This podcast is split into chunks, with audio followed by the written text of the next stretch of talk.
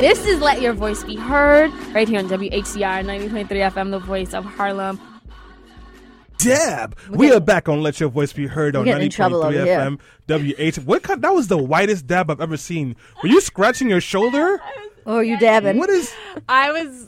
I what in half white Jesus were you doing? Dab. Um, Jackie. excuse me. Jab, jab. I'm not, I'm going to say nothing about Jesus. dabs because, you know, we're talking about two different types of. Yeah, Yeah. Yeah, exactly. You're talking about that Westchester, that- Long No, Island the- dab? no, you're talking Long about the, Island. the West Coast dab. Mm, I'm talking about Yeah. the dab. Legalize it. That- That's- that no, California dab. That dab. Anyways, guys, we are back on Let Your Voice Be Heard on 90.3 FM, WHCR, the voice of Harlem, the streets of Dab and Dab, Daddy Dab City. I was arrested for DWD, driving while jabbing, Oh, just no. yesterday. And I got out. You know why? Because I'm Lee Rocked on any block.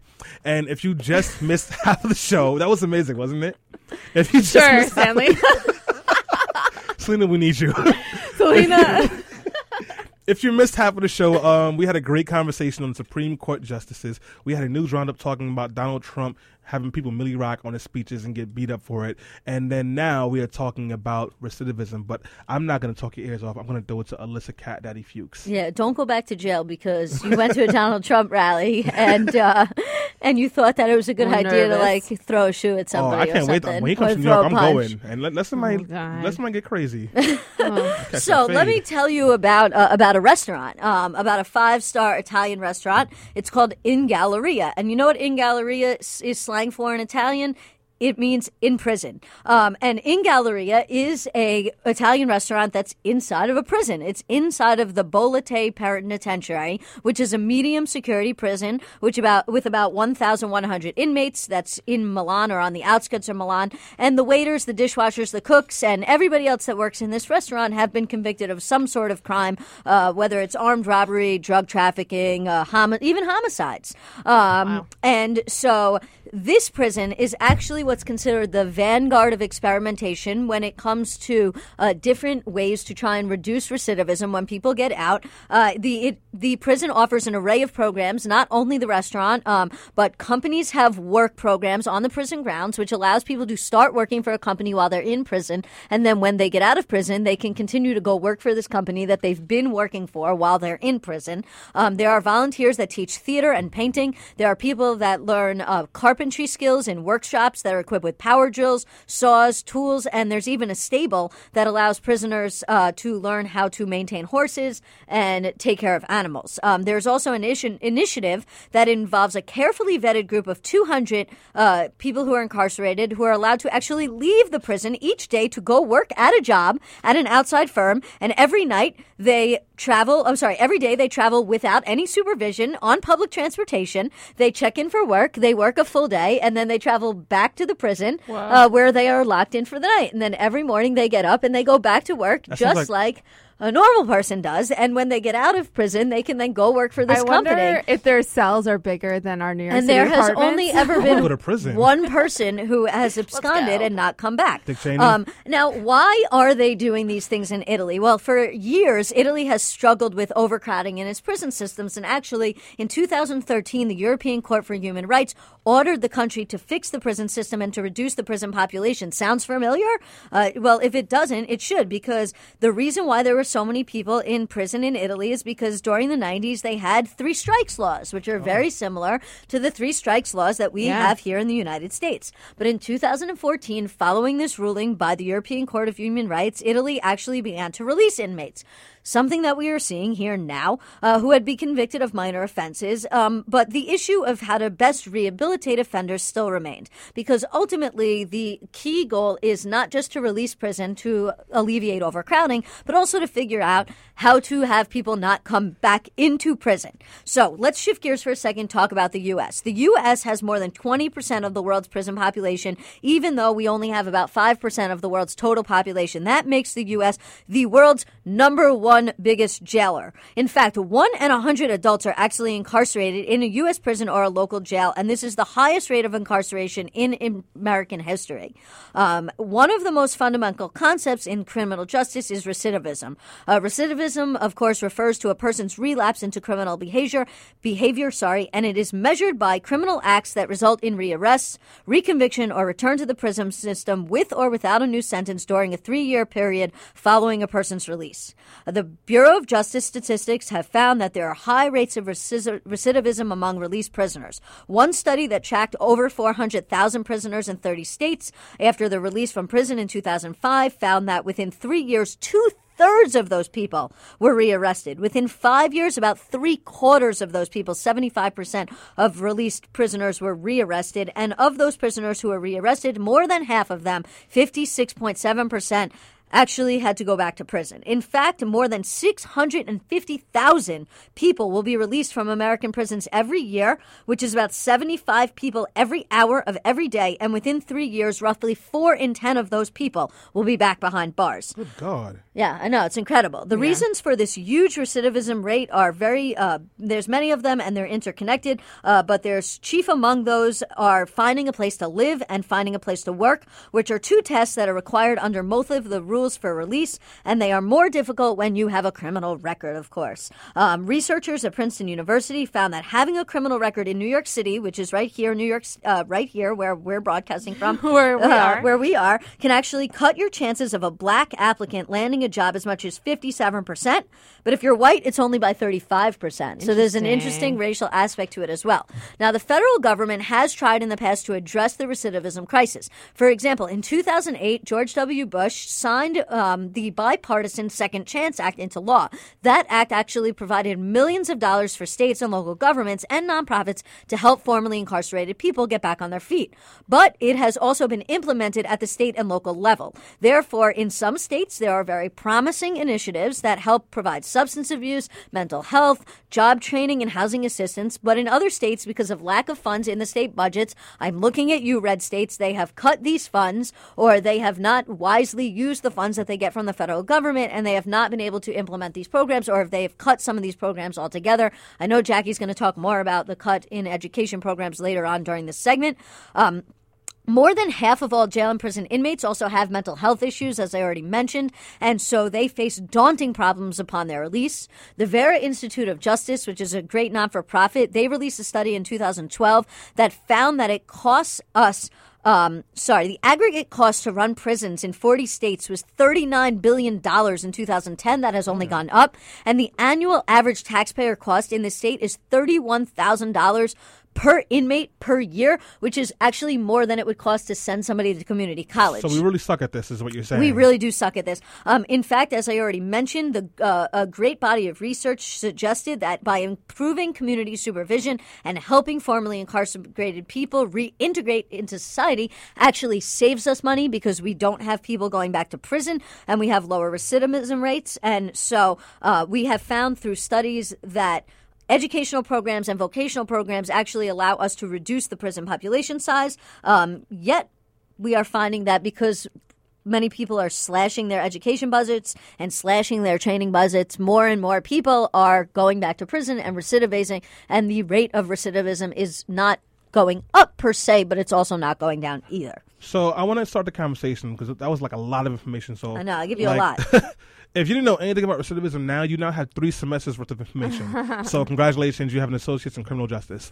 Jackie, look, we talked about like you know these stats. We don't need more stats for the moment. What I want to know now is like that, like what does this actually look like in our communities? So I feel like kind of a jerk now for saying that, but like I'm sure we all know someone who's been arrested and who's gone to jail, who came out and went back. Like what is that? What does that look like for our communities? Well, I think what it looks like, I mean, we have to ask ourselves what is the purpose of prison, right? Is Right. it to get dangerous people or criminals out of society, Mm-hmm. or is it to um, rehabilitate bad behavior and correct behavior, right? We call them correctional facilities, but I Mm-hmm. don't think that these facilities are doing a lot of correcting of bad behavior. I think actually it's the opposite, where people go to prison and experience a lot of emotional and physical trauma. Um, they might be more likely to commit a crime or an act of violence once they leave. I mean, I think about things I was reading about um, statistics regarding solitary confinement and just what happens to your mind. Can you imagine if you were locked into solitary confinement?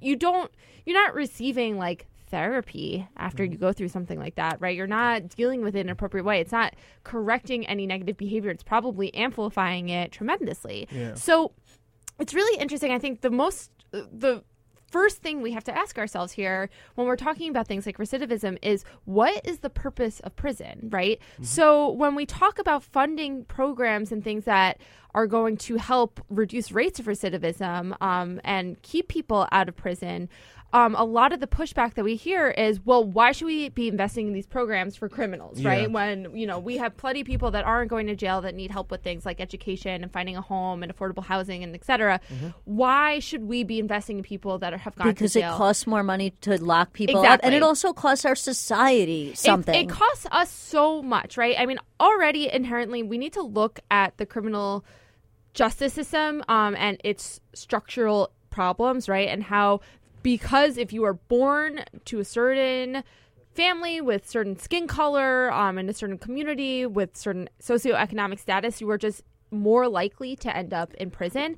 And I think that the way we view prison is, or a lot of people do, amazingly to me, a lot of probably white people do, is that, oh, you are committing a bad act, you are committing a crime. It was just your individual decision. There were no structural elements that led you to that point, and we need to correct your behavior and take you off the street as a danger instead of, oh, there's a bigger problem here, a more structural societal ill that we need to fix, but that takes a lot more time and money.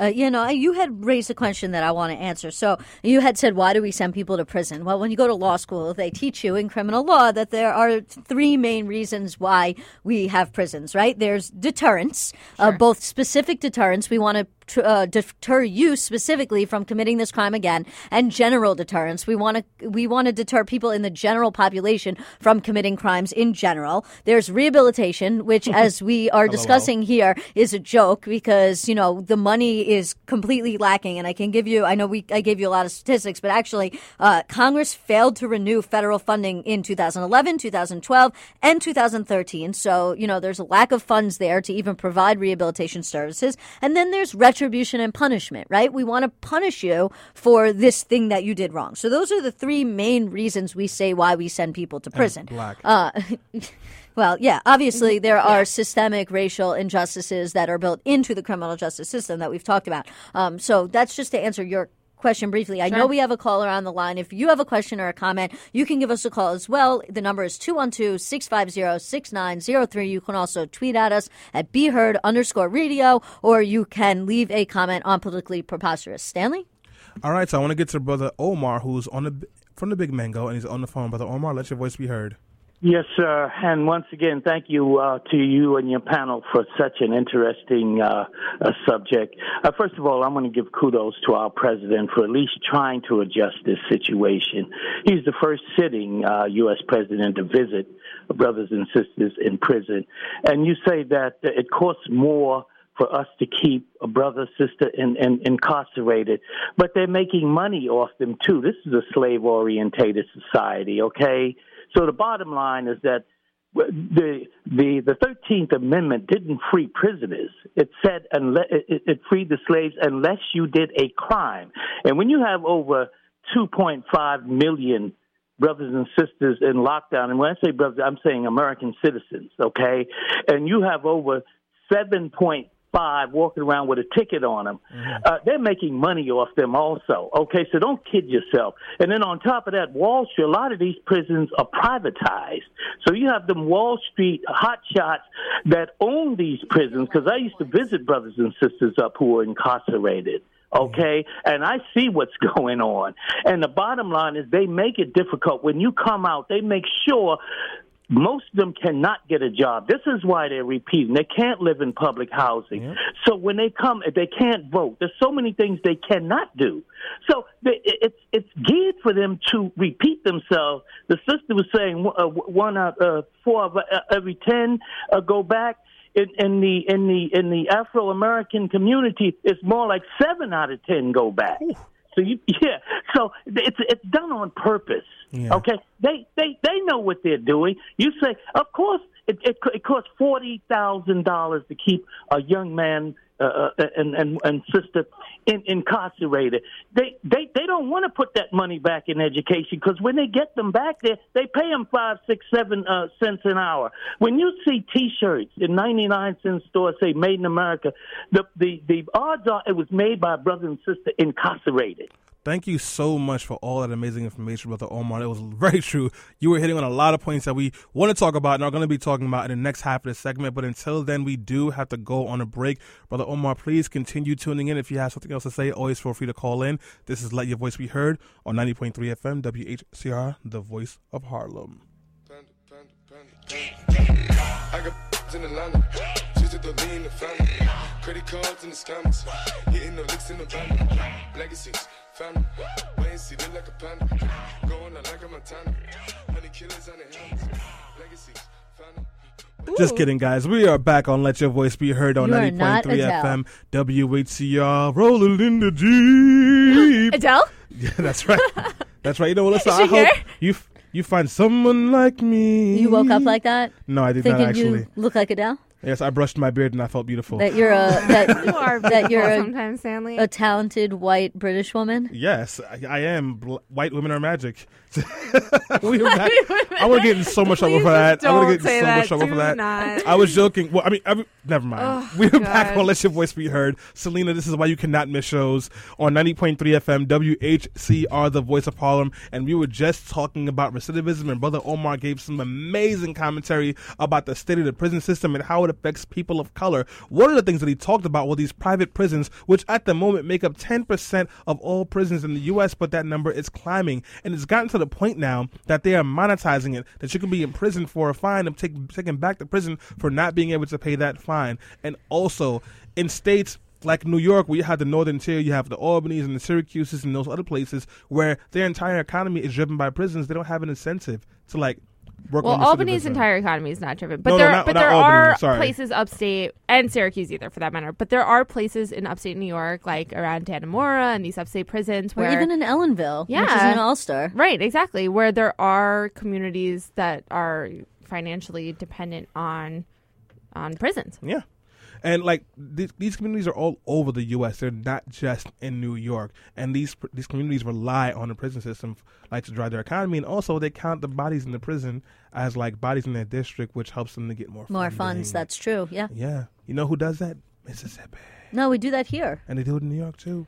And you know that also helps when it comes time for districting and voting as But well. I, I think that the w- one point that Brother Omar made that I really want to address is this idea of the private prison system. I mean, largely we've been talking about here, like more of the public prison system and the lack of funding for educational and vocational programs, uh, which I'm going to come back to in a second. But there definitely is a large amount, as Brother Omar pointed out, uh, private prisons um, owned mostly by Corrections Corporation of America or CCA, and CCA is actually a stock that is sold on the stock market that you can buy. It is publicly bought and traded, which means that CCA has a fiduciary duty to their shareholders. Their goal is to make money. And how do they make money? They make money by locking people up. And where have we seen this become an issue? Well, one of the C- one of the places that we've seen this become an issue is actually, if you remember a few years back in Pennsylvania, there was a judge who was locking kids up for no reason and essentially throwing away the key. And the reason now he's in prison himself for, for this scheme, but the reason he was doing this is because in order they needed to keep this prison full,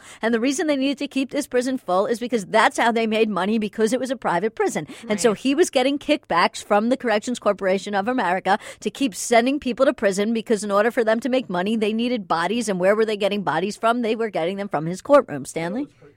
you know what's crazy about that? He was putting white kids in prison too. Yep. Like this wasn't even just like a oh let's arrest some more black people. He put white kid like little like Noah and Chet were in prison. Um, No, but and you know, I, I don't want to get too off topic with that. I wanted to go back a second to, uh, you know, when we were first talking about this topic on Thursday night. One of the things that I mentioned to to Jackie and Stanley on the phone was that, you know, when we were talking about this this um, this restaurant in the Italian prison. I said this is a really out of the box solution. You know, aside from the fact that they they let people actually leave the prison grounds, 200 well vetted people who can leave every day and go to work and come Right. back and get some sort of semblance of a normal quote unquote normal you know working situation so this way when they get out they can continue this quote unquote normal working situation i said you know this is a really out of the box idea that you know, people get real life job training skills interacting with people, not just cooking in a kitchen, but learning how to wait tables, learning how to interact with the public, you know, learning these different skills. I said, it's really out of the box. It's really clever. We should,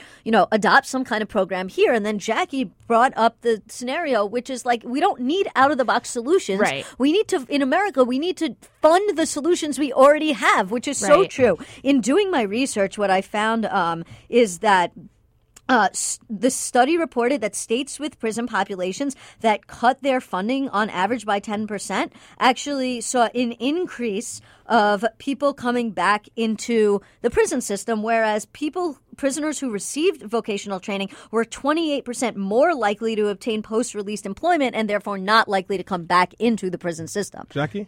I mean, that was my point that I was going to make. Yes, let's let's really talk about that though. Let's talk about the politics of this because when you talk about raising funding for prison systems to rehabilitate people, the argument a lot of people have is why would we invest money into um, these prisons? We, we can invest them into regular people who are not in jail who have not committed a crime.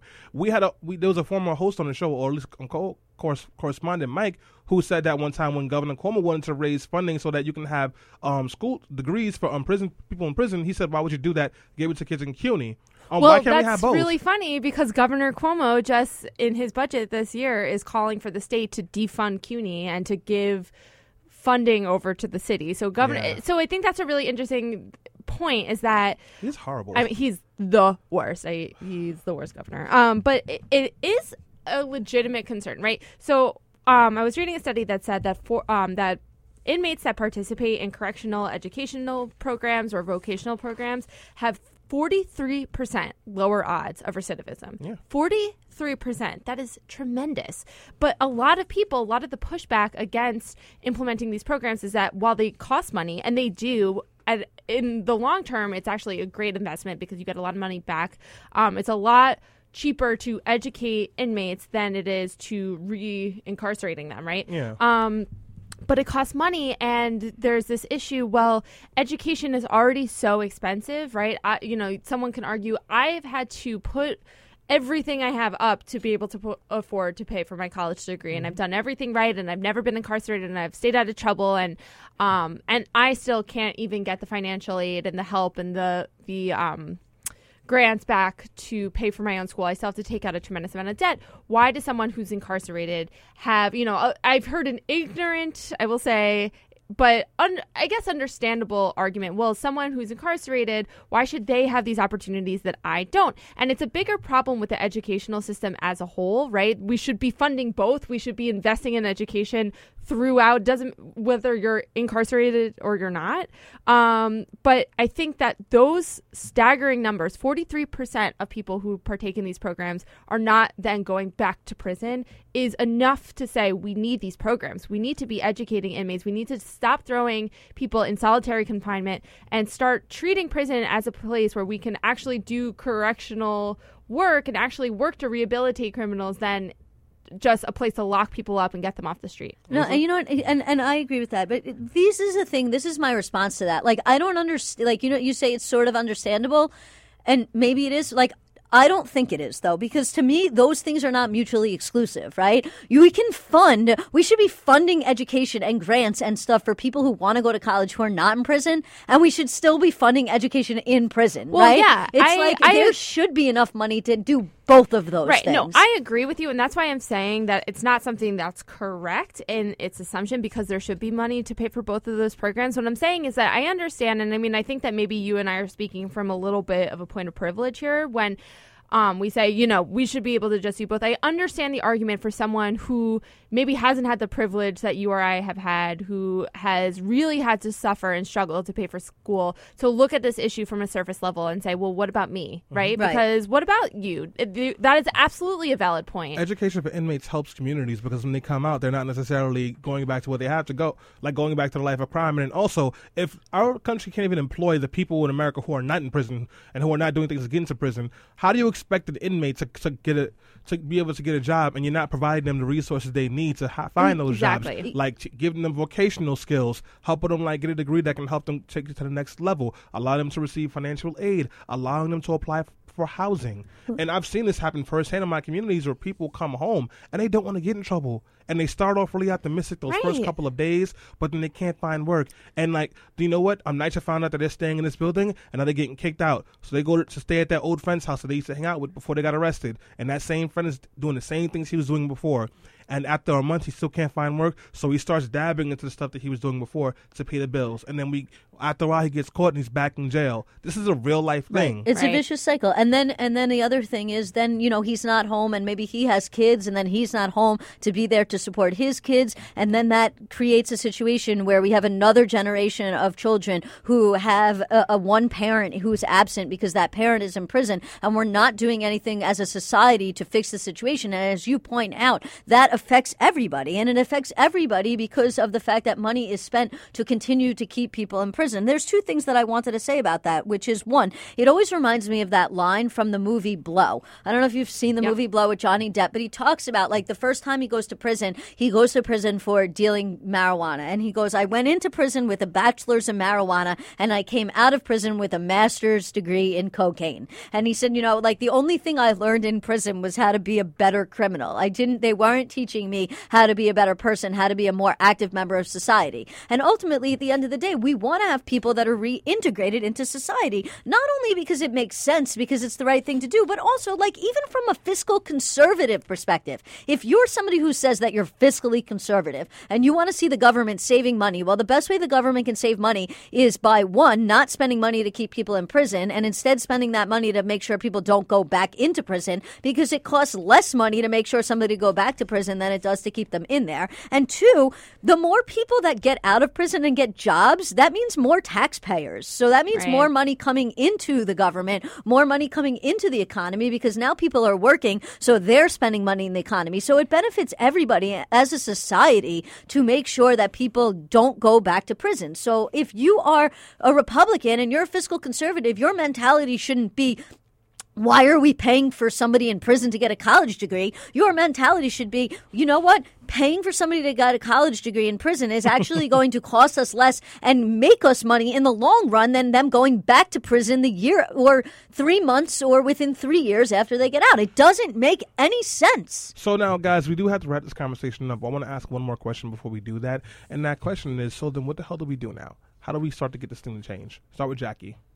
I think we need to support Pell Grants for prisoners as the program. I think we need to. I think this issue is is seemed to be very unpopular by elected officials who don't want to touch it, right? Because while yes, it makes so much sense, and if you understand the economics of it or you understand the sociology behind educating inmates, it makes so much sense. But politically, it's sort of unpopular, right? People don't understand why are we investing in programs for people who are incarcerated and not for people who aren't. So I think the first thing we can do is hold our elected officials accountable and call them and say, you know, if there's bills that we see on the floor that would benefit these programs that would um, prevent rates of uh, recidivism, we should be calling our elected officials um, on the local and federal level and saying, I support this. I vote in your district. I would like it for you to support this. They need to hear from us that this isn't.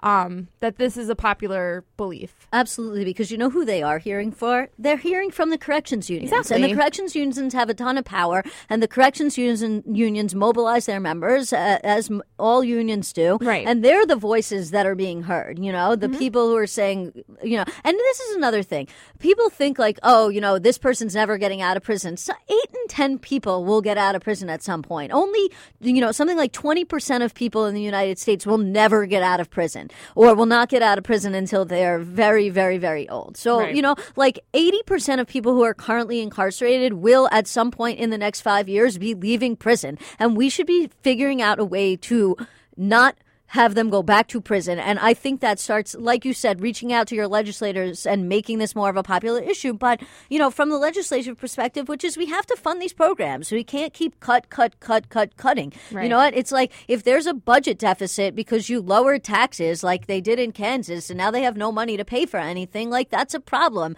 because apparently, you know, it's like like Tupac once said, you know, we have money for war, but we can't feed the poor, right? Right. There's a constant, endless surplus of money to pay for you know, wars and this and that and the third, but there is not money to pay to benefit society. And every single study that's been done on this shows that money spent to keep people from going back to prison not only is fiscally, you know, beneficial to states and to the federal government, but also benefits society as a whole. So we should be funding this at adequate levels to make sure that people do not go back to prison. Thank you very much for that, Alyssa. So I'm going to close this conversation now by just saying some something that I think is very simple. Sometimes the simplest solution is the simplest solution, and it's just basic common sense. And America seems to have this aversion to using common sense. When we wonder why there are people of color who are frustrated with white America, we always say, "I don't understand why black people are so angry." Well, slavery and Jim Crow and police brutality but no one starts to think about that. They think, no, that can't be it. They always make other excuses. When we think about why there are so many people who are incarcerated, come out of prison, and are right back within six months, we ask the question, well, why are they doing this? Are they just natural born criminals? Are they just naturally bad people? No one asks the question of, oh, well, like this prisoner couldn't find a home. This prisoner couldn't find a job. This prisoner couldn't get education. This prisoner had no other options. They just assume that these are bad people. And when we see an increase in women being in prison, in particular women of color, black women and Spanish women going to prison, and we're asking the question of why is this happening? We're not asking the questions of well, did we did society give these women everything that they needed? Did we stand up for them? Did we speak out for them? And then when they come out and they go back into toxic situations, we ask ourselves, how did this happen? And we don't look at the blatant things like if you don't provide somebody with work, you don't give them education, you don't help them and walk them through the process, they'll go right back to the same toxic lands that they came from. We are failing our people, and I think that we're very comfortable in that process because we have not done a damn thing to change it. And instead, we'd rather fund people who want to make money off of the backs of those who never had a chance. If you're okay with that, I guess you're okay with that. But if you're not, we got to do something because this has got to stop. We're tired of having these conversations. We're going on a quick break. When we come back, it'll be the quickie. Alyssa will tell you about Missouri's weird religious liberty bill. This is Let Your Voice Be Heard.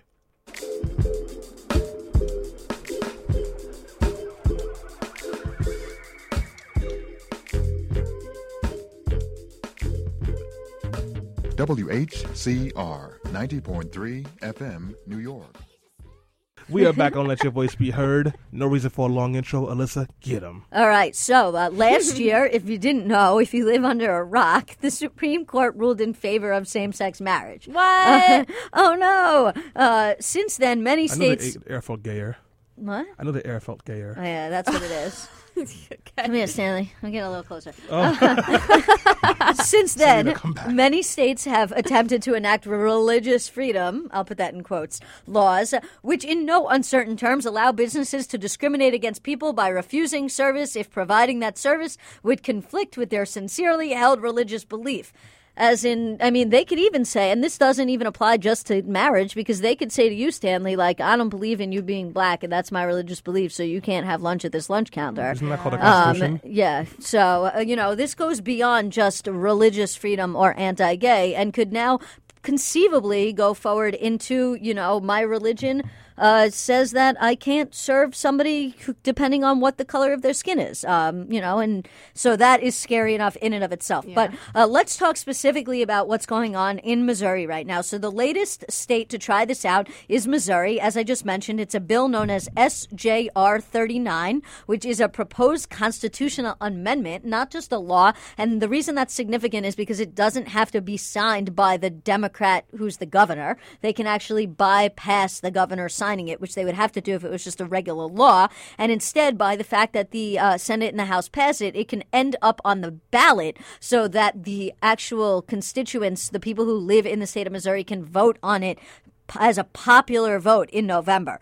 Um, it is one of a dozen religious freedom bills that's filed in legislatures around the country, an unprecedented number. They have been filed as a conservative backlash to the Supreme Court ruling last summer that legalized same sex marriage in all 50 states. And if approved by the voters, the law would prohibit the state from imposing a penalty on a religious organization who acts in accordance with a sincere religious belief concerning same sex marriage, which includes the refusal to perform a same sex marriage ceremony or allow a same sex wedding to be performed on a religious organization's property. Now, something that should already be mentioned about this is it's sort of redundant because when the Supreme Court legalized same sex marriage, they made a specific and clear carve out that said that, you know, churches don't have to marry people, religious institutions don't have to engage in it that already. Uh, that, you know, essentially, like, you know, you could go down to City Hall and get married, and if you then wanted to get married in a church and the church said no, you couldn't force the church to marry you. So it seems like this sort of overlaps this, but this goes actually even farther than that